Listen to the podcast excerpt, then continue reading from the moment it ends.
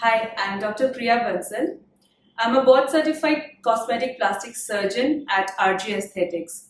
So, today we are going to talk about breast reduction. Now, breast reduction, um, what you understand by breast reduction in layman terms is a reduction in the size and volume of breast. But we, in scientific terms, we call it mammoplasty, reduction mammoplasty, because it is not only a reduction in size and volume by decreasing the gland, the fat, and the skin, but it is an overall makeover of the breast, giving it a beautiful shape and a beautiful mound. Now, in this era of celebrities, with boob size as big as F, one would think, why do we need a breast reduction? So, breast reduction is basically indicated for patients who have very large saggy breasts, and this saggy breast leads to shoulder pain, neck or cervical pain, and back pain because of bad stooping posture. In some patients, this excess weight it causes an inability to exercise, inability to lead an active, healthy lifestyle because of the weight and discomfort from the heavy breasts. Sometimes there may be an asymmetry with one breast being larger than the other, and such patients may also require breast reduction. Because of the heavy hanging breast, some patients have intertrigo or fungal infections or rashes in the underbreast areas. Patients also face the difficulty, the discomfort from the grooving which is caused because of the weight of the breast in the bra strap region. Besides, it may lead to social and sexual embarrassment or it may lead to difficulty in finding a proper cloth fit. Now let us understand why this hypertrophy occurs. Well, in some patients, uh, this might be a genetic deformity, whereas in some, it occurs during the pubertal phase where there is an inappropriate and improportionate increase in the size of breasts. This is called as virginal hypertrophy. For these patients who are suffering from virginal hypertrophy, a surgeon has to keep in mind that the growth phase should be stagnant for at least a year before he uh, gives the patient the option of breast reduction. And the most common cause of breast hypertrophy is the changes associated during pregnancy and lactation. Another cause of breast hypertrophy can be generalized uh, obesity. So, what do we do in a breast reduction surgery? A breast reduction surgery is carried out under general anesthesia we mark the incision around the nipple and areola uh, so as to reduce the size of the nipple areola complex, which is most often increased in a patient of breast hypertrophy. Depending upon the size of the breasts or the amount of reduction required, we mark the pedicle of the breast to be preserved, which would make up the mount, the residual mount of the breast.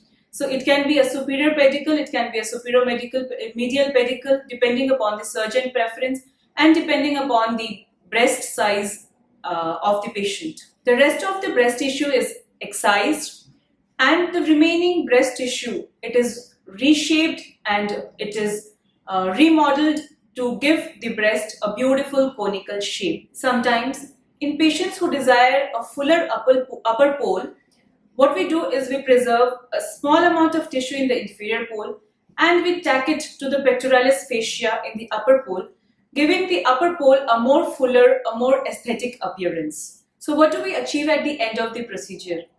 We not only achieve a reduced breast size, but we also uh, achieve a lifted and a more beautiful appearing breast, which is more rounded in shape, more fuller, the nipple areola complex is now uh, smaller and more aesthetic looking and the entire the positioning of the entire breast is to a more aesthetic position. Now what about the scars? There's a scar around the nipple areola, areola complex which is circular and there's a vertical scar extending from the nipple areola complex to the uh, inframammary line that is the undersurface of the breast.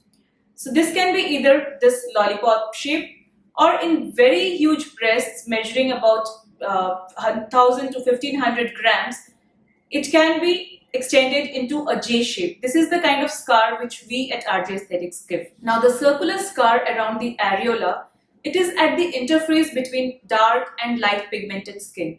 so it is not much visible.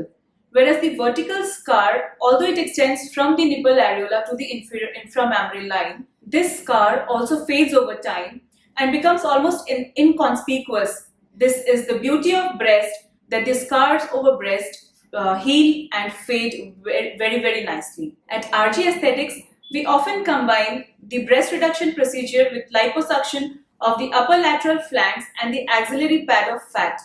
So this gives an overall uh, good contour and it uh, enhances the beauty of the breasts.